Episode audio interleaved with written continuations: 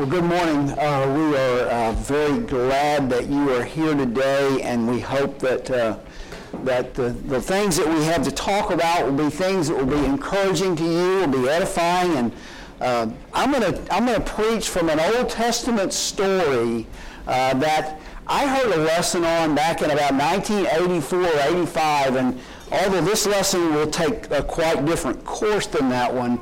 Uh, The story has always fascinated me. And so I want to look at it, and, and before we go into to reading the story, um, I want to tell you about some of the characters, or one of the characters anyway. Uh, the main character in this is Jephthah.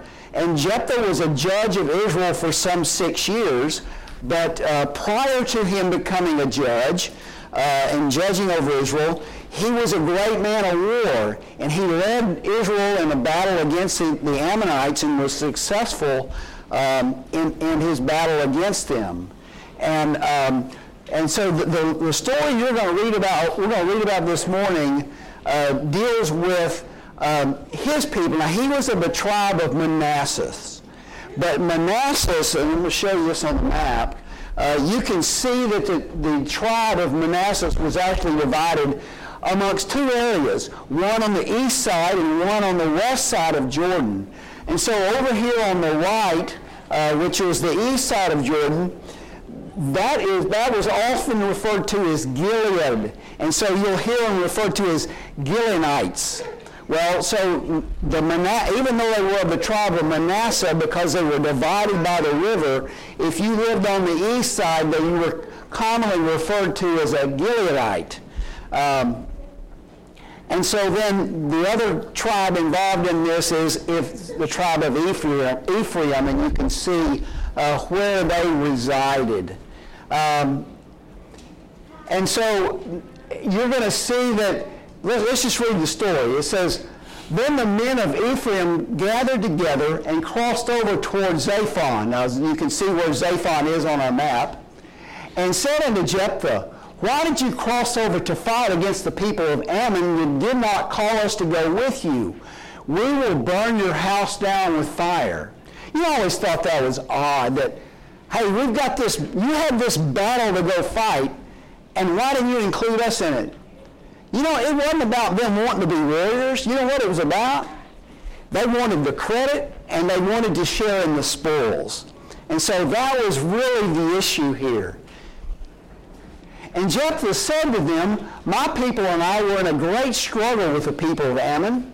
And when I called you, you did not deliver, uh, deliver me out of their hands." So I'd already asked, and you didn't come. "So when I saw that you would not deliver me, I took my life in my own hands and crossed over against the people of Ammon, and the Lord delivered them into my hand. Why then have you come to me this day to fight against me?" Now Jephthah gathered together all the men of Gilead and fought against Ephraim. And the men of Gilead defeated Ephraim, because they said, "You Gileadites are fugitives of Ephraim among the Ephraimites and among the Manassites." So apparently trash talk back then made people mad too. The Gileadites seized the fords of the Jordan before the Ephraimites arrived, and when any Ephraimite who escaped said, "Let me cross over," the men of Gilead would say to him, "Are you an Ephraimite?" And if he said no, they would say unto him, "Then say Shibboleth." And he would say Sibboleth, because he could not pronounce it right. Then they would take him and kill him at the fords of the Jordan, and there fell at that time some forty thousand Ephraimites. So a significant battle, uh, you know, you, almost a civil war here, because this is a battle amongst two tribes of Israel. These these people were supposed to be uh, a, one nation, yet they end up fighting against one another here um, in this situation. So just to recap our story, we have a, we have uh, we have the men of Ephraim coming to Jephthah mad because they wouldn't include them in the battle. They wanted those spoils. Jephthah said, "Well, look, I tried to get you to help me before, and so I went in. When you, when you didn't, I went in and took care of it. And so now you're coming to complain. And so they had this big fight, and the Ephraimites were defeated soundly. And as they shagged and ran back home across the Jordan, they came to the, the fords there, the lower parts of the river there at Jordan, and they tried to cross over. And so because they were all Israelites, they looked very similar. And so you couldn't tell the enemy from appearance, but you did know something about their dialect. And that turned to be, that, that proved to be the deciding factor here, is because their dialect was different. When the when the um, the Gileadites would say the word Shibboleth, that's not the way it was pronounced in Ephraim, and they said it Sibboleth, and they killed them. And so in total, I'm assuming in total, there were about forty-two thousand of these Ephraimites that were killed. And you know, dialects, uh, you know that's true in the United States. Uh, you know, I've heard the word pecan. So if I were going to do it in the United, if I were going to do it in the United States, and there was a war here between us and the North, and they were to try to get back home, I would show them a, a pecan, and I would say, "Say this," and a lot of the Northerns would say pecan, and we would slay them. No, we wouldn't. We wouldn't. But you get the idea. Is so there's dialect. Well, I'm sure that that's not the only things that were different about these people, but that was one thing that they knew that they could they could pounce on and take advantage of. Now, this is another story that you know uh, you may remember from um, Matthew chapter twenty-six, uh, the example of the Apostle Peter. We know that Jesus said, "Peter, before the cock will crow, you're going to deny me three times." And Peter said, "No way, Lord, I'll never deny you." So Peter flew. He had already denied him twice. And so then we get to this final case here where it says a little later, he had already denied him. So he spoke out and he said, I, I don't know the man. A little later, those that stood by came up to Peter and, and, and said to him, "Surely you are one of those, for your speech betrayeth you." Again, he was from Galilee, and I'm sure the dialect in Galilee was somewhat different than what it would be for in Judea or, or around Jerusalem. And so no doubt his dialect, the way that he pronounced words, uh, was very different. If you've ever gone up to uh, New York or something like that, I, Connie and I went up there some Uh, thirty years ago or so, and I still remember being up there and people, New Yorkers, wanting us to, to talk. We could have set up a booth, charged for it, because they just wanted us to talk. Now, we don't think we talk funny, but to a New Yorker, we do. And, and so we all understand that there is differences in dialect. And so Peter was also uh, that. Well, so it's what's interesting is the word Shibboleth actually has a modern-day English meaning, and it's derived from this story back in the Bible. I was actually reading an article the other day, and I ran across the word Shibboleth, and what it's referring to is it's a custom or a principle or a belief that distinguishes one group from another. And that made me think about us. And you know, Christianity, Christianity has a Shibboleth. Christianity, people that are of the Lord's are different. And the reason they're different, they have a common culture. And so whether you live in Denton, Texas, or in Tulsa, Oklahoma, or in Boston, or in San Francisco, the Word of God, if you look in the Word of God and you, you ingest that into your being, that will produce the same type of person in Boston as it does in Denton. That's the beauty of the Word. That's our shibboleth. That's our common culture that we that we experience and enjoy together. And that's why Christians, I think, enjoy being around each other so much, is because we share this common bond, this common culture that's derived from adherence to certain principles and customs and standards that we hold as important and valuable and true. If you, if you think about the First Corinthians chapter thirteen, the chapter about love, if you read that chapter, it tells you what love is and it tells you what love is not. And so, not that we always execute it perfectly, but someone in completely different areas that have no contact with, with one another can look at that passage and understand what God wants you to do with respects to love. And if you... If you ingest that and you make that part of your being and part of your character and you live that out, it will look very similar wherever you live. That's the shibboleth that we're talking about. You ever, have you ever met someone uh, and maybe they're just an acquaintance, you've got to know them just a little bit, and you start to have a suspicion, this person is a serious Christian. Now, you haven't talked about it yet, but because of your conversation, because of the way they carry themselves, the way they conduct themselves, you just get the idea that they're living that out in their lives. Have you ever had anybody come to you and say, are you a Christian?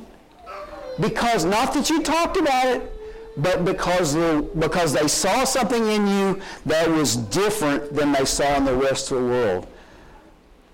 So then the other question, probably the most important question I can ask is, what do you think the people that you work around now, what do they see? If you go to school, if you whatever you, whatever your social or your uh, your business involvements are, what do they see in you? And do they do that? Would they identify you as a Christian, or would they think, well, you know, not sure. Luke seems like one of the rest of us. And I think it's easy, as, even as Christians, for us to fall into that and to be that way. So let's look at this passage. In, uh, in Romans chapter twelve, it says, don't be conformed to this world. He's saying, don't try to fit in.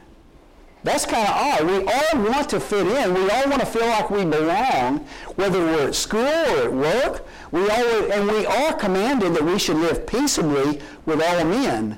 But it's saying, don't be affected by those things that you know that are wrong and be conformed to the ways of the world, but rather be transformed by the renewing of your mind that you may prove what is that good and acceptable and perfect will of God. In other words, live out His will. Live out God's will for you in your life. That's a completely different approach to living than what most people have. Again, another passage that we will look at is in Titus chapter two. He says, teaching us that denying ungodliness and worldly lust, we should live soberly, righteously, and godly in this present age. So we're, all these things that are going on in the world, we know they're out there, but a Christian looks at that and says, that's not for me. The reality is, is we can't have it all, can we? We can't have one foot in the world of being a Christian and have uh, the other foot in the world in the world just trying to be worldly and like everybody else. So he says, avoid those things. Why? Because you're looking for the blessed hope of the appearing of your Lord and Savior Jesus Christ. Why? Because He gave Himself for us, uh, that He might purify for Himself a special people. The word... Um, The word in the Old King James is a peculiar people, unique, special, uh, set apart, that kind of thing. Uh, there's a, the word, uh, in the old, again, in the Old King James, there's the word um, conversation. And conversation in the Old King James simply means your manner of life. And so you think about the apostles and all their teaching, they're teaching people about what their manner of life should be. And so if we follow that, we're going to we're going to look a lot, a lot we're going to look like each other because we're prescribing to the same shibboleth, the same principles of living. In uh, Thessalon- the, the Thessalonians, in that letter, uh, Paul writing to them, says, so that you became examples to all in Macedonia and Achaia who believe. For from you the word of the Lord has sounded forth, not only in Macedonia and Achaia, but also in every place. For your faith toward God has gone out, so that we not need, need to say anything. So these brethren at Thessalonica were such that their faith was was pronounced across the world because they people people knew that they were different. They were living in a different way. Uh, it says that the brethren at Berea were even more dedicated than those in Thessalonica. So they were um, they were serious about this, and they, they took on these traits and they lived them out in their lives. Now, one of my favorite shows, and my wife's as well, is the old show, West Wing. And I see some smiles because uh, some of you have seen this. And there is an episode of West Wing that the title of it is called Shibboleth. And it's pretty interesting uh, because uh, President Bartlett here on the right uh, is, they've got a problem because these Chinese, there was like a hundred Chinese that boarded a cargo ship in the cargo department, and they hid themselves away, and they stayed on this boat without food for a couple of weeks to get to the United States and seek freedom. And when they got there, they claimed religious persecution. So President Bartlett is trying to figure out, are they feigning faith, or is this real? Are they just saying this? You know, so he's trying to determine, are these people really Chris, really Christians? So he summons their leader, uh, and this guy flies in from wherever they were, and he lands there, and he comes to the Oval Office, and he meets with the president. And the president asks him some questions. He asks him, how did you become a Christian? And he explains, well, there was this house church, and he began to go, and finally he was baptized. And so he talked about, well, how do you practice, and so forth. Then he asked this question. I thought it was pretty clever. Who's the head of your church? And that's a loaded question if there ever was one.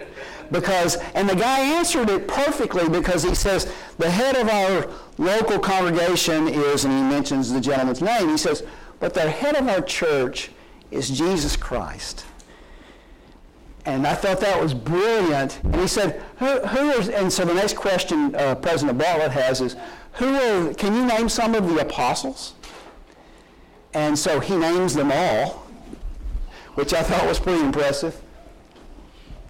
And then he finally says this. He says, Mister President, Christianity is not demonstrated through a resuscitation of facts. You are seeking evidence of faith, a wholehearted acceptance of God's promise for a better world.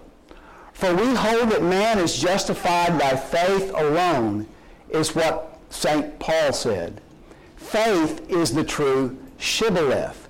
And then President Bartlett says, yes, it is. And you, sir, just said the magic word in more ways than one. Uh, I would take exception with the using the word faith alone, uh, but uh, I think this is a pretty articulate way of saying what Christianity is. And the reality is, is faith is what drives us to live the way we live. Faith is the true shibboleth, is what the gentleman said. And we see this verse in, in uh, Hebrews chapter eleven. He says, now faith is the substance of things hoped for. I want to talk about that for a minute because uh, it's something that, you know, most of us can quote this verse, or a lot of us can quote this verse. Uh, it's, it's about the only verse that really directly addresses what faith is. There's a lot of conversation about faith, and we know that he goes on after this verse, and the whole chapter is, uh, is dedicated to cases and men of faith. And so he talks about that. But he talks about what faith is here. And the first phrase I think is interesting is it's the substance of things hoped for. Now, if you think about what is a substance, a substance is something tangible. It's something that comes into existence because of a belief. You think about it this morning. Uh, we had a church building that was built here some many years ago. Why? Because of faith. Because there were some men that thought there ought to be a church there that we can worship in because we believe that Jesus Christ is the Son of God, and we need a place that we can meet and worship Him. And so they built this building. You came here this morning as an act of faith. There would be no, if you didn't believe that Jesus Christ was the Son of God, there would be no point in being here to come together to, to uh, sit with other Christians for, for thirty minutes or an hour or whatever it takes. Um, but you do that and you're driven. So my point is that the substance is the reality that occurs because of the belief in something. Let me give you an example of something that's completely off the subject. Um, And actually, it's a little bit interesting, but uh, it's not, not based on truth. Or, so th- this is a twenty dollar bill. It's a twenty dollar bill. How do I know it's a twenty dollar bill? Well, I don't think it's counterfeit. Um, the reason I think it's worth twenty dollars is the U S government will take that in, to pay for twenty dollars of a debt that I owe it. So I can pay my taxes with this, and they will they will accept that as worth twenty dollars. There is no there is no gold that backs or any other metal that backs this up. The only thing that makes this work is my faith in it and your faith in it. That's what makes it a reality. Did you know that? But your money is really based on that. It's based on faith. It's, I know that Taco Bell will take this and give me burritos for it, and therefore I will go to work and earn money and earn these things so that I can exchange them at Taco Bell or wherever else I want to eat or shop or anything like that. So that is a whole system that's built on faith. Faith, faith is a, is a tangible thing that is the direct result of the confidence that we have. That's what this is. It's the substance. It's what's created. And, not, and in the case of a Christian, it is a life. It is the way that you live based on a belief that you have. And you see, if you just have a belief and it doesn't lead to a faith, if it doesn't lead to a substance, then it's really, as James says, is merely dead. He goes on and says it's the evidence of things that are not seen. God hasn't called us to a blind faith, but rather He has called us uh, to a faith that's a living faith, one that we live out. Paul says it this way. He says, "For nevertheless I suffer these things, or for this reason I also suffer these things. Nevertheless I am not ashamed, for I know who I have believed." He's talking about Christ. I know who I have believed and am persuaded that He is able to keep that which I've committed unto Him against that day. I know I'm not wasting my time. I know that I've been persecuted. I know I've been put in jail. I know I've suffered many, many things. I know I've done without certain things. But I'm not ashamed. I'm not embarrassed because I know one day I'll be rewarded.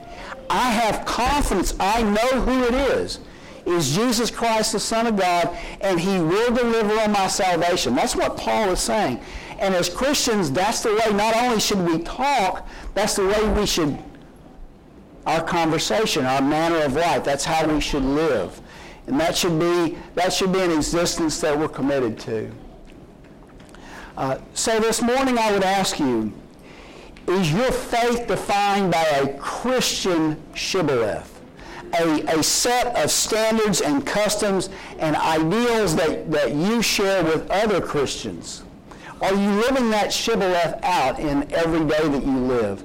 Do other people in your life see and think, there's something unique about that guy or that gal?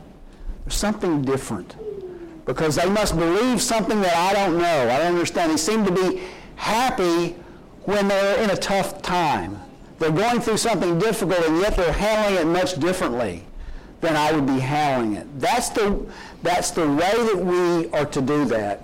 And if we can do that, we're going to be great evangelists, because we're going to bring people to God uh, through a shared Sibboleth. Our goal is to affect the world we live in by looking at it differently, by filtering it differently, and by living it out. So uh, this morning, if the church can help you in any way, if you believe that you have not been living the Christian Shibboleth, you would like some help and some assistance in doing that, we're going to offer a song of invitation. Uh, we would we would ask you to come to the front if the church can pray for you in any way. If you need to just make a commitment to yourself that I'm going to do better, that's okay too. But uh, we stand ready to assist you uh, if you need our help. And so we'll ask you to stand and sing. Uh, as we stand.